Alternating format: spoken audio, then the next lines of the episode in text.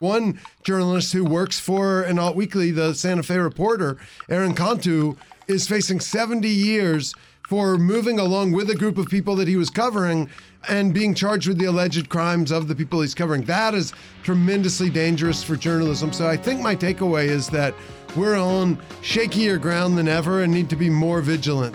I've said it before on this podcast journalists are optimists. When they see a problem, they want to fix it. And the way they fix it is by doing good journalism. Welcome to It's All Journalism. I'm Michael O'Connell here with another podcast about digital media and the people who make it. In studio today with me is a returning guest, Baynard Woods.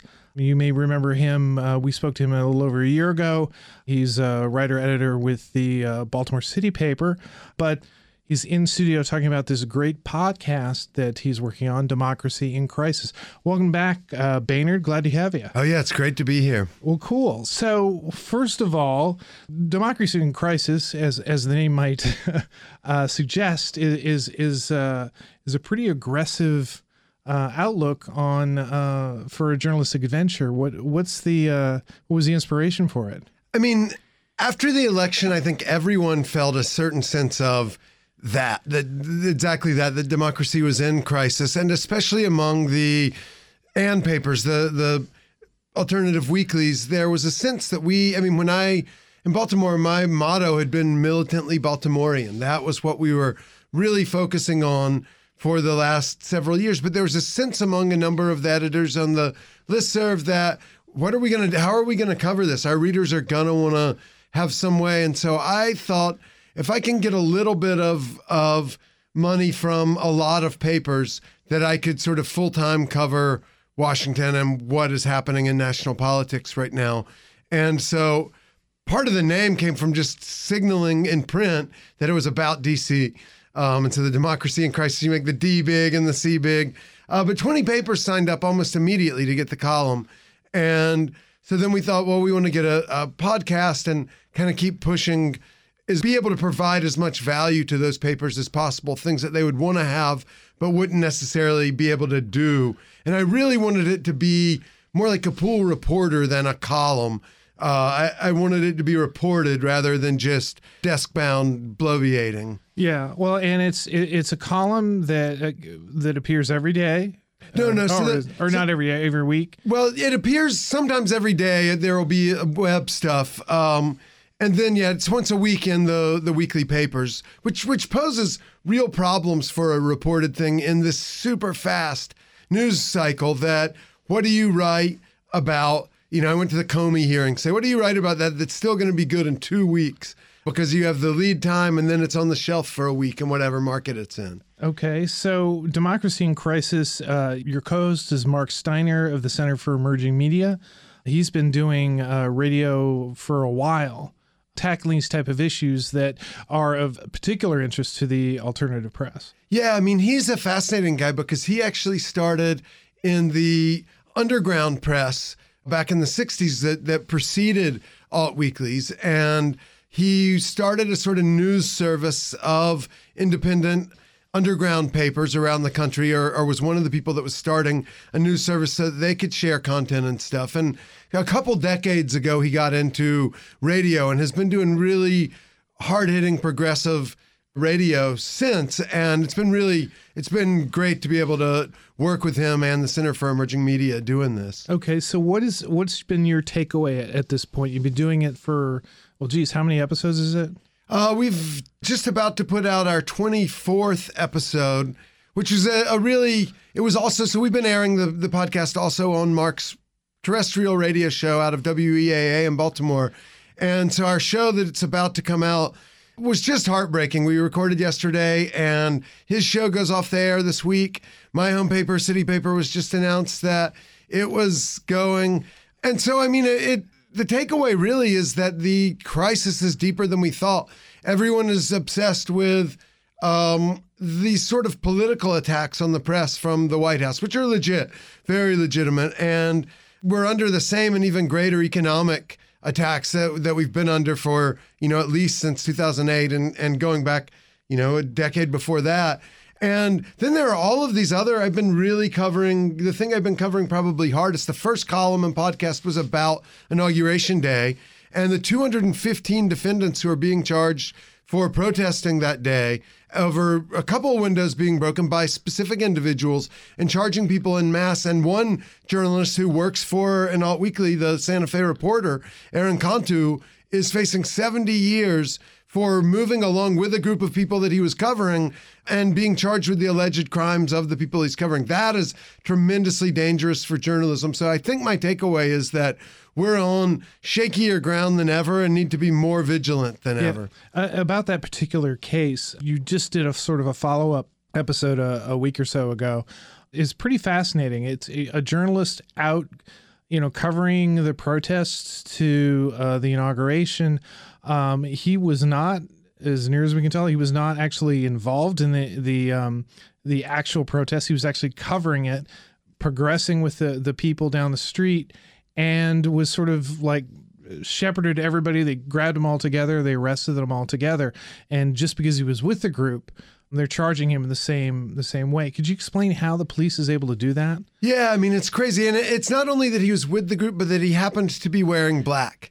And so the group that was moving was was a black bloc, as the terminology has it. And so the idea is by wearing all black, covering your face, and moving in mass, that you sort of make a physical manifestation of the anarchist flag, and you sort of represent collectiveness you know, and in fact, it's exactly what the police that day were doing as well, wearing identical clothes, having stuff over their face. And there was very good reason for people to have things over their face. I got tear gassed that day.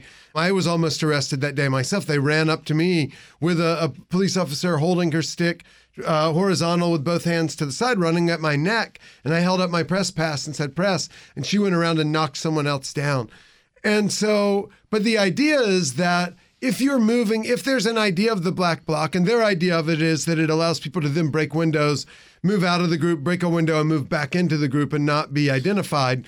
So if you're moving with them, you're part of a conspiracy and you're therefore responsible um, and because the protest was called Disrupt J20, they say it's also a conspiracy. If you were anywhere near them, you knew they were conspiring to disrupt things and you were part of any disruption that happened. So even just going to cover it. Yeah. You, you, you could be sort of. And so that's obviously a chilling effect on members of the press who might be aware of some protests coming out, maybe not choosing not to go cover it or getting in in close enough to actually report what's going on because they're they're afraid for for their own safety for for the fact that they may actually be charged with something. Exactly right. I mean, the last time I was here talking with you was the about the Baltimore uprising, and I mean, I moved with all of the groups that were doing everything at that point, and you know, also with the the Black Bloc that day, and yeah, if reporters can't move, if reporters are charged with the crimes of people that they are covering, then every every cops in court beat reporter, every political reporter and stuff is it, it's crazy that you can't if you see something, it's your job to be close to it. That's what our job is. You know, you have a lot of uh, enthusiasm for for this type of reporting for for going out, not not just protesting protests, but but actual, um, you know, the progressive movement. You're coming from uh, the alternative press, which has a has a particular point of view, and you know, a lot of newsrooms aren't like that, but many are, and, and many journalists are thinking how they how they should approach covering this type of uh, you know protest, this this you know becoming part of this type of coverage. What advice would you give to them? Yeah, I mean that's an interesting question. One is know where you I think we all are at a point where we have to know where we stand before we go to cover anything. You know, before going to a White House press briefing, before going to a press conference, before. Um, I think the alternative press is in a better shape than a lot of people for dealing with with the Trump administration right now because we always assumed the guy behind the podium was a liar. Not just now. We always, you know, we always valued transparency more than false equivalences or false balance. We always tried to be as honest as possible with our readers. And so I, I think deciding some of those things first so that if things get crazy, you know where you are. And, and I mean, for me, I decided early on that we all have to be, uh, reporters are activists when it comes to the First Amendment that's the thing that it's our job to defend and the thing that protects us. And so, but like where you draw those lines is sort of important to decide. Um, when are you ready to walk out of a press briefing because there's some kind of lie or something? When are you ready to be drug out of it? What are you willing to do to get a story? Yeah, and what are you going to do to to fight for your right as a servant of the First Amendment? That I mean, part of your job is out, out there is to help protect democracy by exercising your rights and informing your audience of things that you see and and and calling out you know liars, but also calling out um, when people try to take away your ability to do your job and to inform the public. The last time we uh, we spoke, when you know this was after the uh, the Baltimore uprisings, you know you were talking about lots of different things that you're doing, but now were you sort of changing the direction of what you're doing um, from the election, or, or were you starting to sort of do this type of reporting more actively before the election? It's yeah, I mean, I definitely changed focus to decide to start covering national politics after the election, and and partly because there was I felt like there was a need there that it was something that papers might want. Not only that papers might want, but that our alt weekly voice could really contribute to the conversation. And not just, I mean, every, a lot of the editors will write their opinion, their column every week and, and rail against the things that they're, but I thought showing a little bit of internal workings or the mechanisms or some scenes. I mean, the way that we write stories, try to write stories using character and scene and humor, but have them be reported in fact and make what, you know, Ta-Nehisi Coates calls a, a argument through reported narrative. Trying to do that was something that I thought really needed to be done for our readers and our audience. So it, it didn't change the way that I was reporting, but it changed my beat, I guess. I and and part of that's economic as well. It's increasingly difficult to make a living covering Baltimore, and there were ways to be able to cover here. I mean, it's it's a weird way to make a living getting 50, little fifty dollar checks from a bunch of different alt weeklies in the mail. isn't isn't a super stable living either. But it's I also feel like one reason that we're so necessary and something that that's been bothering me a lot and one of the things that pushed me in this direction is we're right now all having to champion CNN and defend CNN or defend like they can't do that themselves. Right. And they're garbage. I mean, the reality is when they came to Baltimore, they got it all wrong. And everyone who was there knew that they got it wrong and they were turning to us. And so now, because the president won't call on Jim Acosta, we're in an uproar, an outroar. And None of those people in the White House press briefing are asking about, for instance, Aaron Cantu, that we were just talking about, about these real charges against journalists. And so I'm happy to defend the First Amendment when it applies to CNN, just as I am with anyone else. But I wish they would pay that back a little bit. And I also still think that we can't not criticize them. I think a lot of the sort of left press failed during the Obama administration by, because he was so much being attacked by the right wing, being a little bit reluctant to attack it. And now that CNN is under assault by the alt right and the president, it's a little bit more reluctant to say, hey, that's a garbage. Um, but on the day of the inauguration, their coverage of the, the protests that we were just talking about was terrible. Yeah. And I mean, they, they aren't necessarily doing the job that needs to be done either. Yeah, I didn't didn't feel just looking at the mainstream press I had a really great sense of they covered the inauguration how they always cover inaugurations, but I didn't have a real good sense of what was actually going on in the in the protests around it. You know, maybe I felt a little bit better about the women's march the day after. I, you know, the coverage of that. I think that was, but but I agree with you. I, I think let's talk more about democracy in crisis, the podcast. What I really like about it, and what I, and I encourage people to listen to it of all political bents, of all different types of newsrooms, is because you guys are covering a lot of stories that people don't normally cover. And the fact that you're in Washington with using a an alternative press editorial eye and applying it to sort of this beat, I think is a really powerful thing. Yes, the the mainstream press is is whining a little bit because they're not you know things aren't as easy for them that they're being asked to do things that they don't normally do. But the fact is they're not, they're maybe not covering the stories that they should be. And this idea you, you mentioned false equivalency before this you know the way they cover the you know the presidency, the way that the way they they're they're covering, you know, all these stories that are coming out of the White House is, you know, I, again, I don't feel like I have a real sense of what's going on. That there's this sort of confined narrative.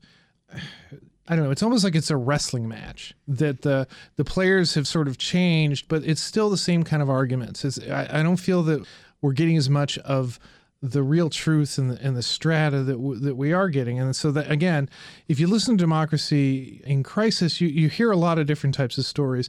It's a progressive voice, and, and I know that we've done podcasts before where we've talked about advocacy journalism, and we've gotten criticism of the fact, well, advocacy is not journalism. Well, I, you know, I think there's a, a place for journalism of a point of view, and that people understand where you're coming from, and they can place you wherever they need to place you in their narrative of understanding. But the fact is, you look and you report it on things that other people aren't. And that's of huge value. It's stuff that's outside the mainstream. So, where are you getting your stories from? Is it just, I'm keeping my eyes open? I feel like with uh, alt weeklies, especially, this is when I was trying to pitch the the column and then the podcast. That this is the fight that we were made for. I mean, not only did like the neo Nazis take our our damn prefix and start calling themselves alt right. We got Trump because of the failure of the mainstream media.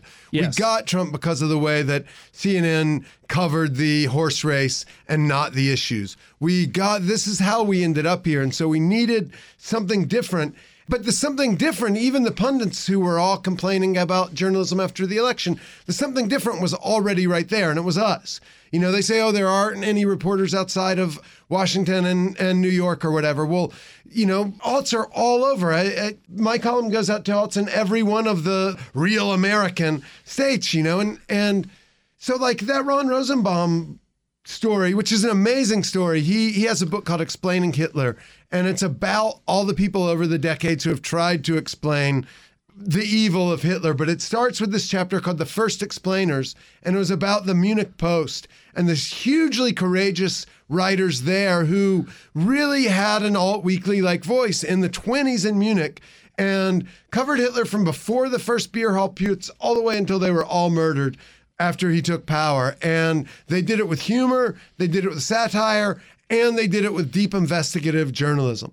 And they were the models of starting democracy in crisis in the first place. So I immediately, when we started the podcast, I think that was the second one, I immediately was like, you, I guess, and this, like, oh, I get a chance to talk to writers that I like. And so I, I tried to get in touch with Rosenbaum and we were like followed each other on Twitter or whatever. So I wrote him a message and he was willing to do it. And as it happened, he revisited that story for the LA Review of Books that week. Uh, the same week that it came out, didn't even tell me that it, that it was, and so I looked really prescient and like it was, but it had been something that I read. It happens that I got into journalism through. I did a PhD in ancient philosophy, and my dissertation was about Plato's view of the tyrannical psychology, how someone becomes a tyrant.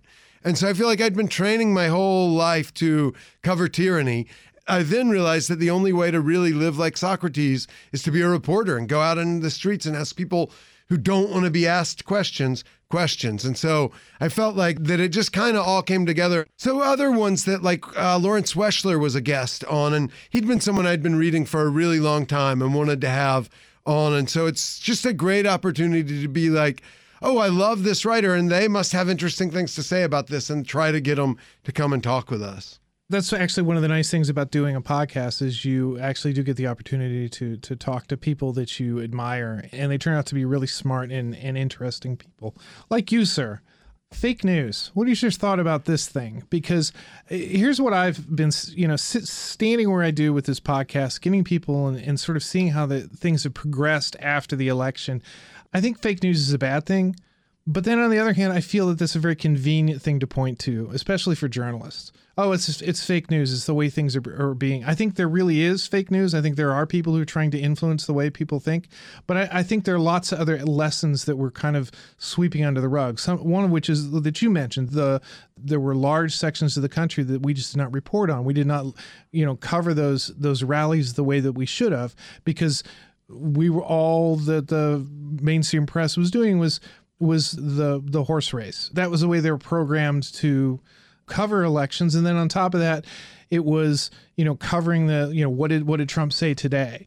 Yeah, I mean, I think there's it's a really fascinating that whole concept and, and the way it came to be. And I mean, one thing that a lot of the criticism of the press was just nonsense that they got it wrong about who was going to win. Like, no reporter's job is to predict the future.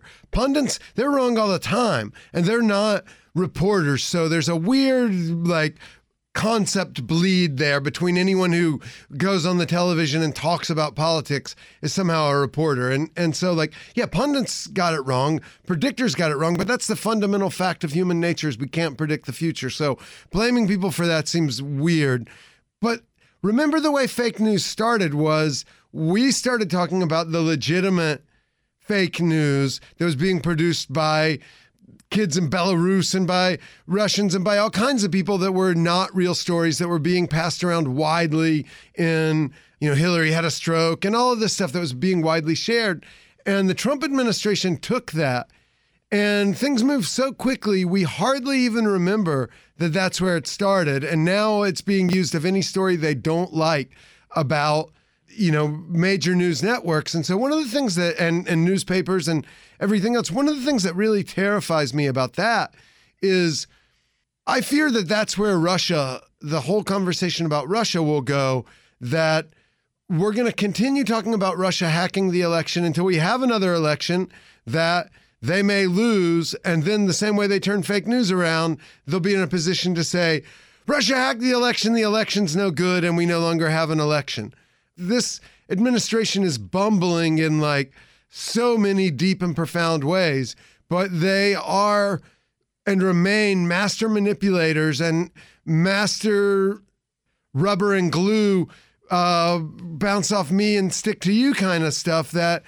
they're able to turn things around and use them in, in pretty masterful ways rhetorically. And so I think that the whole saga of the phrase fake news should give us a lot of pause about a lot of things.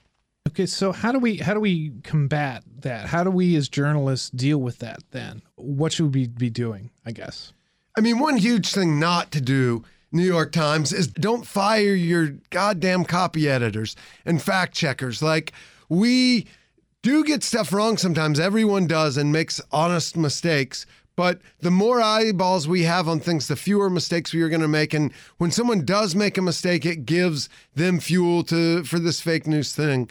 I also think we need to abandon the false idea of objectivity or really deeply examine what we mean by that. I think we hold it as a belief rather than something that we even know what we're talking about most of the time. And so to be a reporter and pretend that you don't have an opinion isn't a very useful thing for anyone to pretend you're not a human being and to pretend that, you know, when the New York Times says like says to a reporter, what do you mean to a reporter? Are there three people in the room or two? And so I feel like one of the things we can do is have an honest discussion about the difference between transparency, honesty, and objectivity.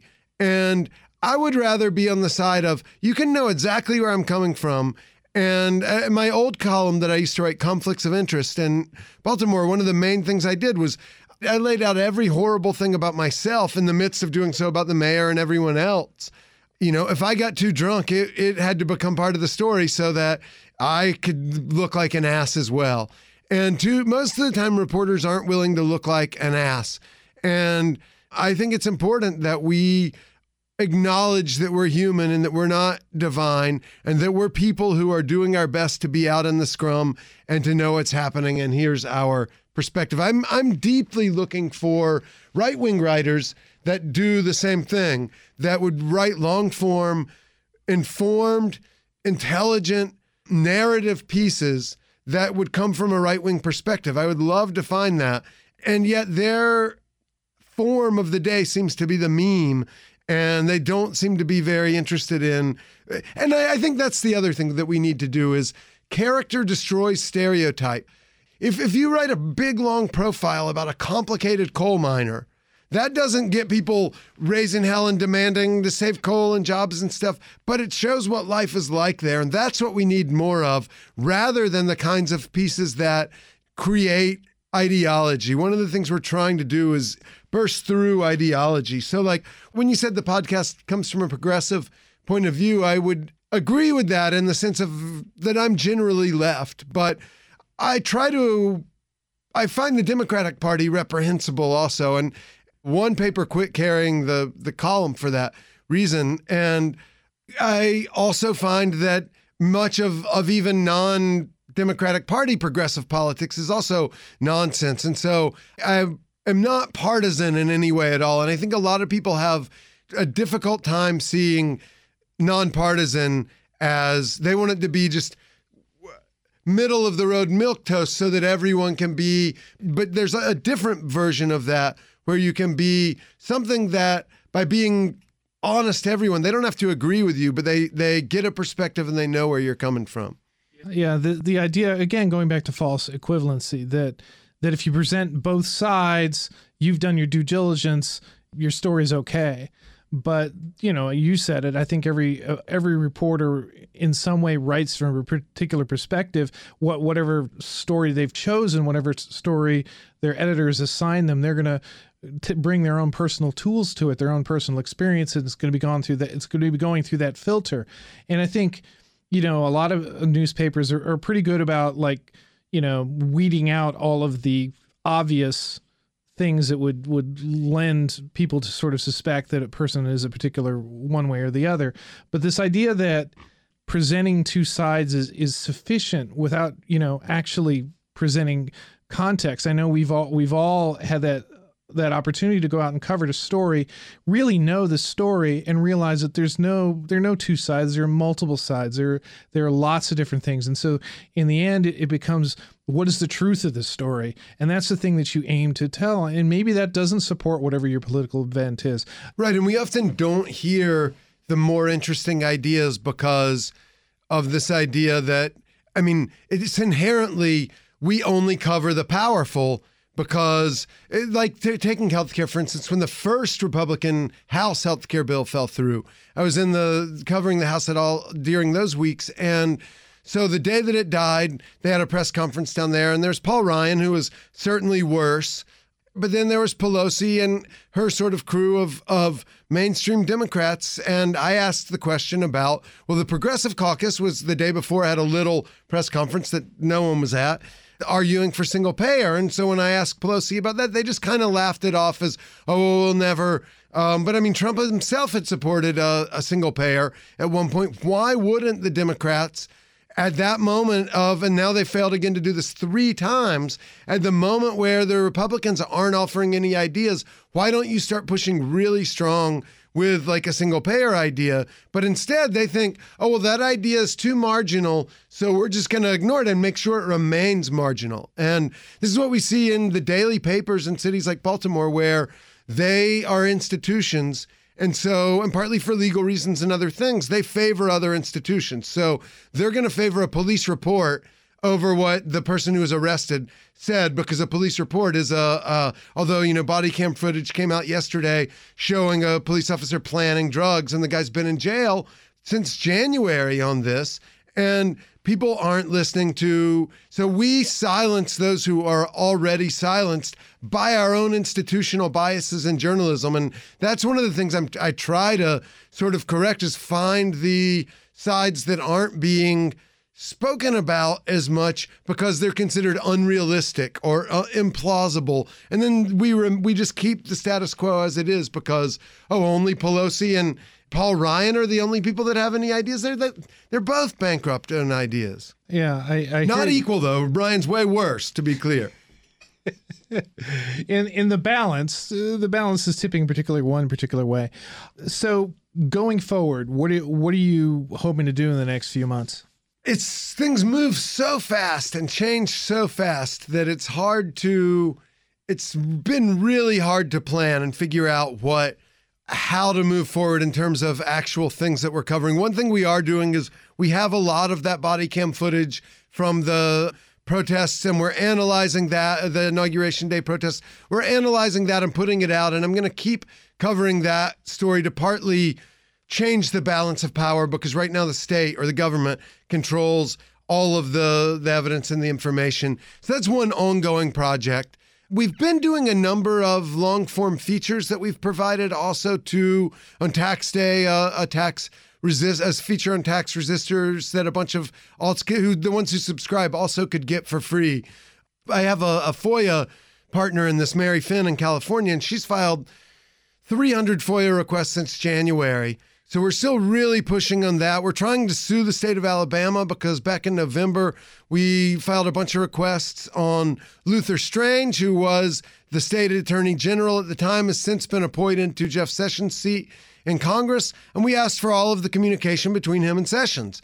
And they've been refusing to give it, so and not even acknowledging our requests. So we're trying to get some lawsuits going, really get our FOIA arm going a little bit stronger. And then Mark and I are working, Mark Steiner, the, the podcast co host, we're working together to rethink the podcast a little bit. As, as his show goes off the air this week, we're going to take a two week break and revamp a little bit, try to use a little bit more of the audio I get while doing the reporting for print, which right now I've been using, you know, cruddy little Olympus recorders in my pocket or whatever, and using better recorders to get better audio that we can have not only conversations, but present scenes a little bit more often.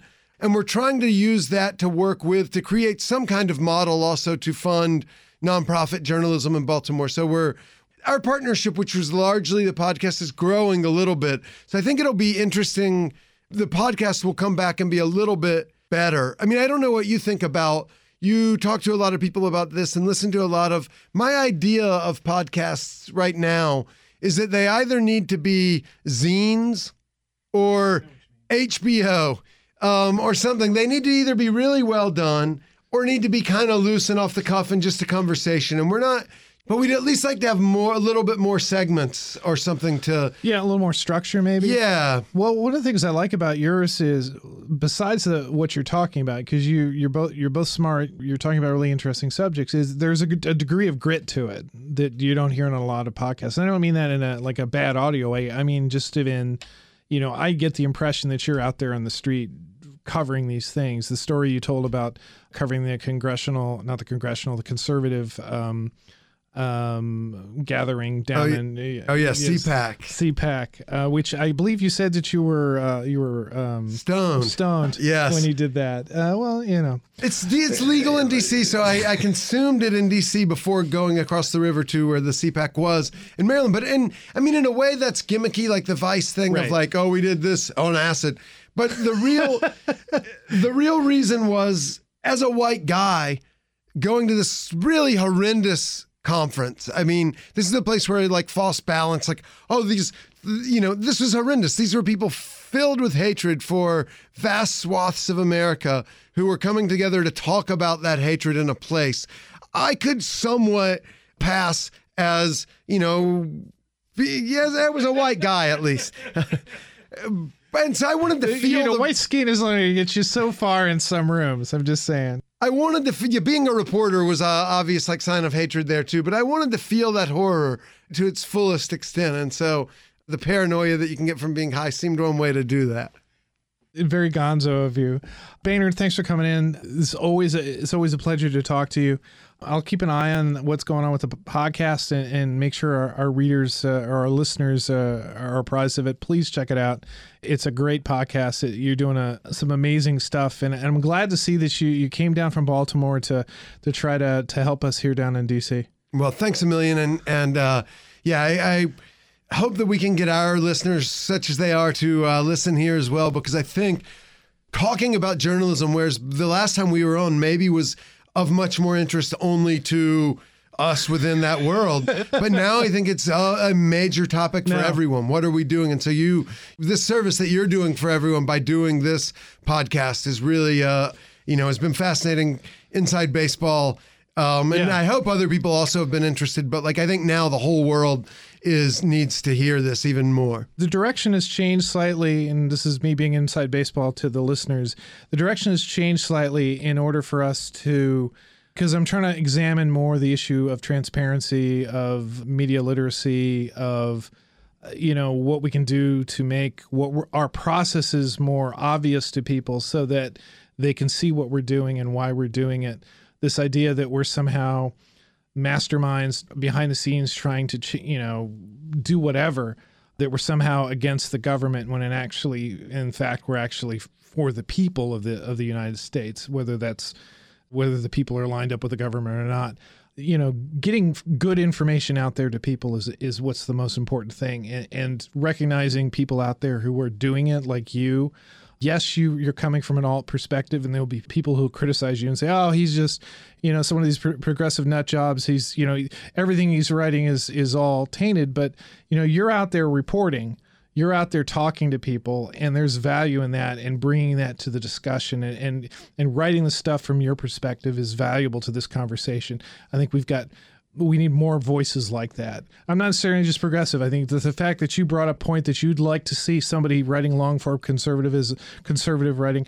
I mean, that's what we need. We need people who are not just writing memes. We need people who are actually creating thoughtful pieces on all sides in all types of conversations. The idea that there's only right and left, there are so many different conversations, there's so many different stories that aren't being covered. We've got all this attention on the White House and and the next thing Trump says, what things aren't being written about? What what people who should be whose stories should be out there are we not covering? That's the stuff that's concerning. Yeah, and I mean one more little point on that: that the people who write for alts and stuff are the idea that that we would be elite, you know, that's sort of Yeah. been pushed out there too. The Chicago Reader, which has been trying to have their union recognized for the last couple years now, they started in order to to get that recognized, started publicizing their salary. And one of their staff writers, who's been in the industry for 15 years, is making thirty-five thousand dollars to live in Chicago. And so, like a little bit of the sympathy that goes up for all of these other industries and who are real Americans who are scrapping by on. I mean, the, it doesn't get much more scrapping by than than an alt weekly reporter.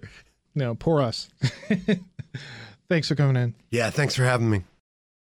Next time on It's All Journalism, But also, what I love about Twitter is the connections. We make these connections on there that are so different than what we could on other social platforms. Like, if I wanted to reach out to somebody who's big, who's like a big deal, I have the best chance of getting that connection on Twitter. They're more inclined to chat Join us next week when Twitter marketing specialist Madalyn Sklar returns to the podcast to tell us about how you can Twitter smarter. You've been listening to It's All Journalism, a weekly podcast about digital media. Find out more about us and download past episodes at itsalljournalism.com. You can also find us on Apple Podcast, Stitcher, SoundCloud, Google Play, and Podcast One. This week's episode was edited by Nicola Grisco. Amber Healy provided the web content. Nick DePere wrote our theme music, and I'm your host, Michael O'Connell. Hey, I've written a book. You can order copies of Turn Up the Volume, a down and nerdy guide to podcasting on our website. Visit itsalljournalism.com and follow the link at the top of the page. Isn't it time for you to start your podcast? While you're on our website, leave a comment or send us an email at editor at itsalljournalism.com. We're always looking for new guests and topics for the podcast.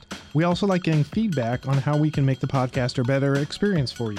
You can also reach out to us on Twitter at alljournalism and look for us on Facebook.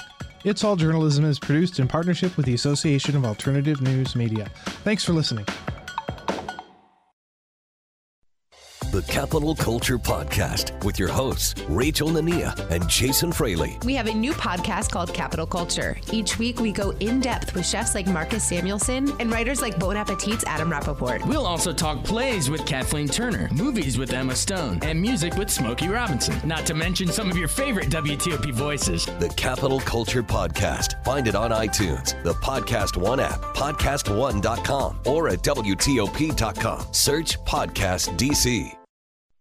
The Target USA Podcast with your host, JJ Green. Russia, could render a huge harm to this country. North Korea's secret missile, that could touch the whole of the United States. ISIS. DC is repeatedly mentioned as someplace they would like to see an attack. This is JJ Green. Join me each week for the latest on U.S. and international security on Target USA. The Target USA Podcast. Find it on iTunes, the Podcast One app, podcast1.com, or at WTOP.com. Search Podcast DC.